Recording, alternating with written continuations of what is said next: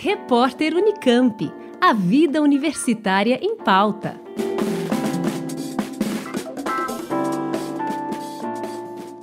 Os desafios de comunicar ciência em tempos sombrios. Este é o tema do Fórum Permanente da Unicamp, que acontece nas próximas segunda e terça-feira, 17 e 18 de maio, em formato online e com inscrições gratuitas. A proposta é fazer uma análise crítica sobre os desafios da divulgação científica em meio a ataques à ciência, que colocam em xeque seu papel na sociedade. Organizado pelo coletivo de blogs de ciência da Unicamp, o evento vai colocar em debates assuntos como o movimento antivacina e o negacionismo climático. É o que explica uma das coordenadoras do fórum, professora Ana Ard.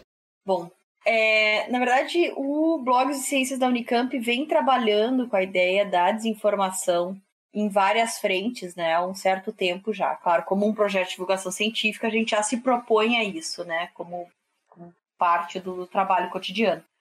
Mas a gente vem tentando atuar de maneira mais, digamos assim, ativista nisso, né, desde meados de 2018, mais ou menos assim. E aí, nossa ideia, então, vem ser tanto pesquisar quanto trabalhar nessa frente de uh, desmentir a desinformação, né, a partir das informações corretas, vamos dizer assim, quanto tentar compreender de que maneira ela se propaga, de que maneira ela se organiza e como trabalhar isso com o público, enfim, não especialista, né, digamos assim. Então a nossa motivação ela vem do nosso próprio trabalho, de como a gente vem acompanhando o crescimento da desinformação e os efeitos deletérios da desinformação na sociedade. Os blogs têm profissionais e pesquisadores e professores de diversas áreas da universidade, né, professora? A desinformação tem características específicas nas diferentes áreas? Bom, o Blogs ele é um, um grupo, é um condomínio de, de divulgação científica, um condomínio de blogs. Então, nós abrigamos todo e qualquer pesquisador da Unicamp, ou grupo de pesquisa, que queira fazer divulgação científica. Né? Então, é um projeto de construção coletiva como base. Acho que é até mais um coletivo de blogs do que um condomínio, assim. Porque a gente tem essa ideia de, do trabalho conjunto, né? Então, assim, cada área, ela tem as suas grandes, digamos assim, áreas de desinformação, vamos dizer assim, né? A gente brinca assim, ah, então na medicina tem, sei lá, as curas milagrosas. Na física, a gente tem a física quântica, que dá margem para um monte de, né, de falácias, tem o terraplanismo. Né? Então, a biologia tem design inteligente. Então, cada área tem sua grande né, mácula, assim, digamos. Mas o modo como essas desinformações operam são muito parecidas, assim, né? Elas sempre buscam é, a gente costuma trabalhar com a ideia de que a desinformação ela é danosa intencionalmente. Né? Não existe uma criação de desinformação, de notícias falsas que seja aleatória e sem a intenção ou de acobertar outro debate importante. Então, criar um, um barulho em algo que não é relevante para acobertar alguma discussão, ou para causar dano intencional, né? Então, a desinformação, como ela vem sendo estudada, ela é um ato que é interessado, endereçado e intencionalmente prejudicial.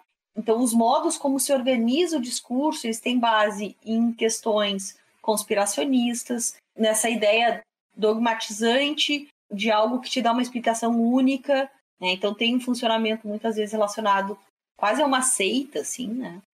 Em grupos de fragilidade ou de não pertencimento social também.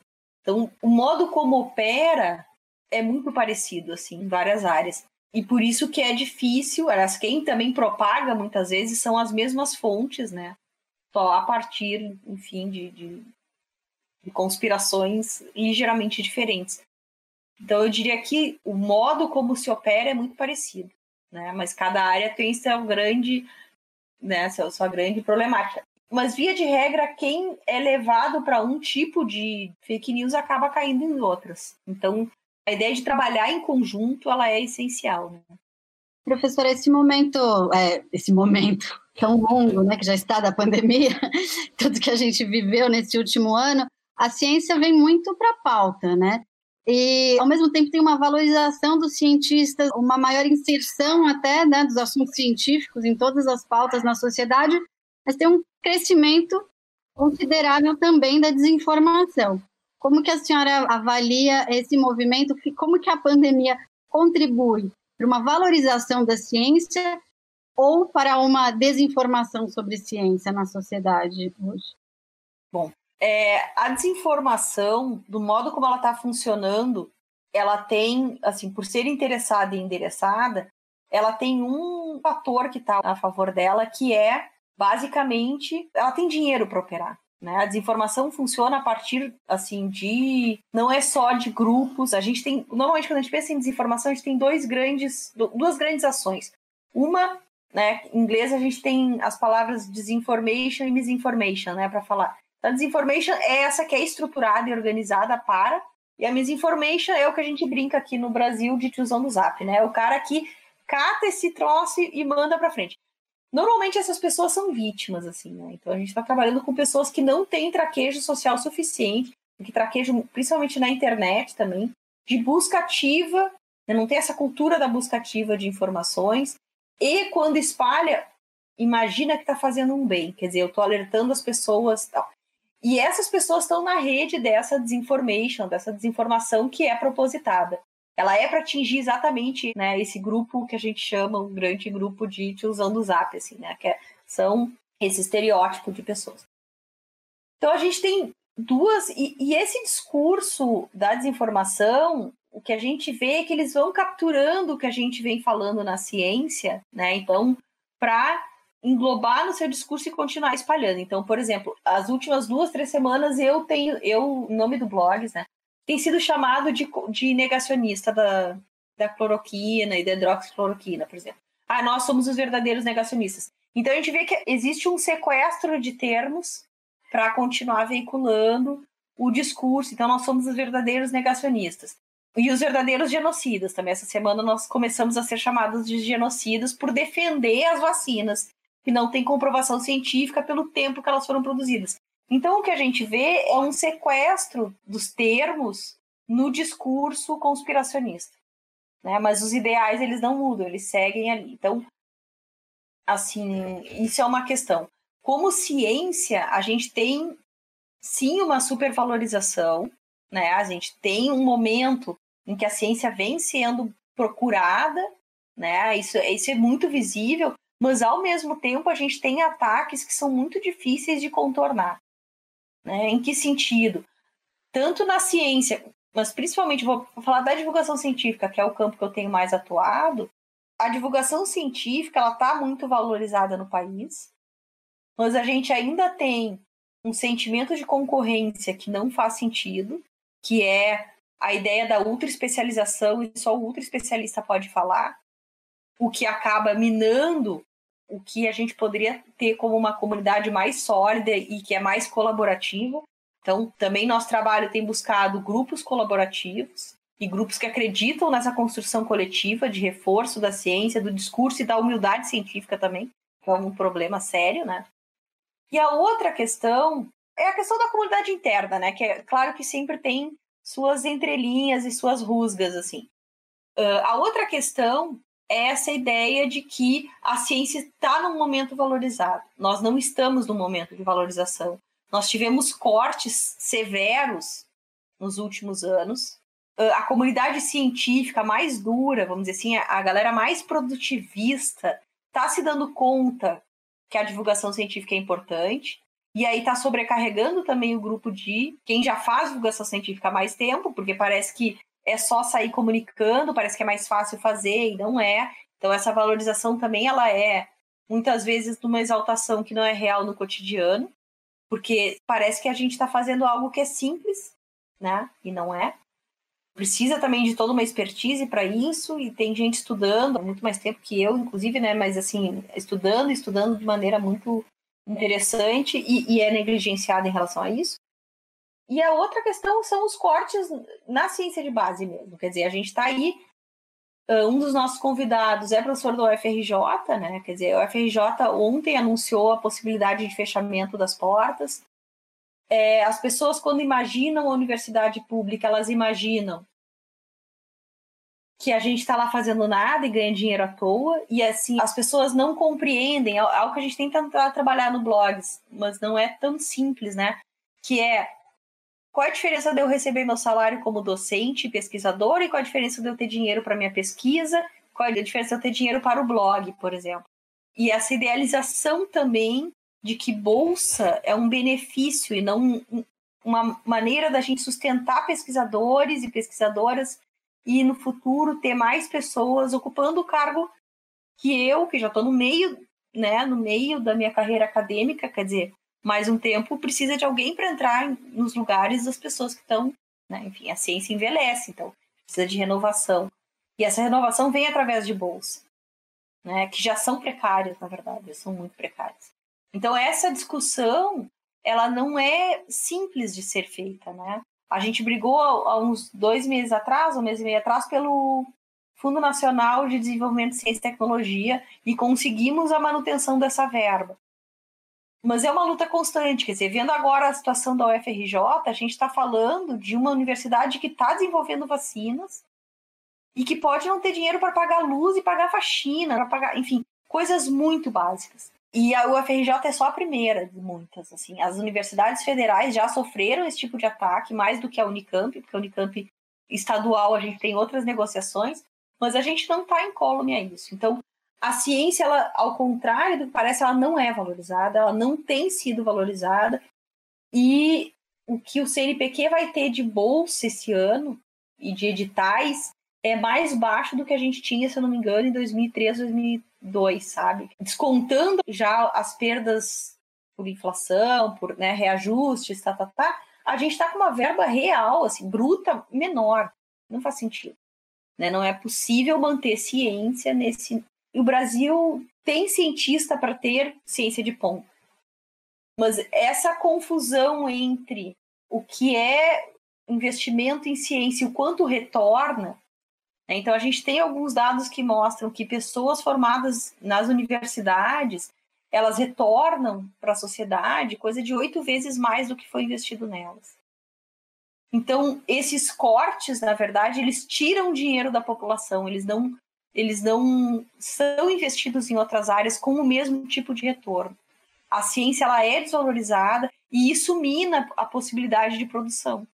E, e, de maneiras diferentes em outras áreas. Quer dizer, eu trabalho com áreas humanas, a gente observa isso e também daí nessas brigas a gente perde, porque a tecnologia ela tem um apelo maior. Mas, assim, observando, por exemplo, essa questão da desinformação, eu trabalho com análise do discurso, né? Assim, as pessoas pensam, ah, mas agora tem que atacar tal frente. E eu disse, não, a gente tem que atacar o discurso, o discurso não vem mudando. Né? Então, como é que a gente faz uma análise disso? Não é algo mensurável, é algo qualitativo. E as humanidades elas são vistas também nesse lugar de menos importante e nas disputas de poder interno. Então, tudo essas disputas todas internamente começam a ficar minam o nosso trabalho no cotidiano também. Tanto a divulgação científica, porque a gente pode fazer como trabalho voluntário, né? Então, assim, ah, eu, por amor à ciência, não, né? o amor não põe comida na mesa de qualquer um, assim. E o amor não devolve financeiramente nada para a sociedade. Então, é isso, assim. Eu queria saber da programação específica dos seus convidados. Eu reconheci o nome da Daiane, que é minha colega lá no DPCT, e, e tem alguns outros nomes bem relevantes aí nesse debate. Se você puder me dar uns highlights aí, do, são dois dias, né, professora, de fórum. Bom, dentro da ideia da desinformação, então, a gente buscou focar em dois temas específicos. Um das relações com a natureza e a terra, então a natureza e seus fenômenos, aí focamos no terraplanismo e no negacionismo climático. Então, o Tiago Gonçalves, que já vem debatendo, é um professor trabalha com divulgação científica há um certo tempo também, e é professor do UFRJ. Então, o Tiago ele já tem uma carreira bem sólida na divulgação científica, tem feito um debate bem interessante e respeitoso em relação ao terraplanismo, porque também nós não queremos um embate, assim, no, no sentido da enfim, de quem trabalha a partir da ideia da humilhação, assim, não, não é bem a palavra, mas, né, então a, a, divulgação científica precisa de diálogo, e é a partir disso que a gente buscou nossos convidados, né. Então, é, o Thiago ele tem um trabalho bonito nessa área, respeitoso, né, também. e é uma pessoa simpaticíssima, assim, uma pessoa super enfim, engajada né, nesses ativismos da divulgação. É, o Marcelo Leite, ele é jornalista científico da Folha, né? Também acho que é um dos grandes nomes do jornalismo científico, assim, é, há muito tempo. Trabalha com as questões do genoma, né? Também bastante, mas também atua nessa área das questões climáticas. Ele prometeu uma fala não muito positiva, assim, ele dizendo, ai, olha, se eu puder ser um cara pessimista, eu falo com vocês, assim.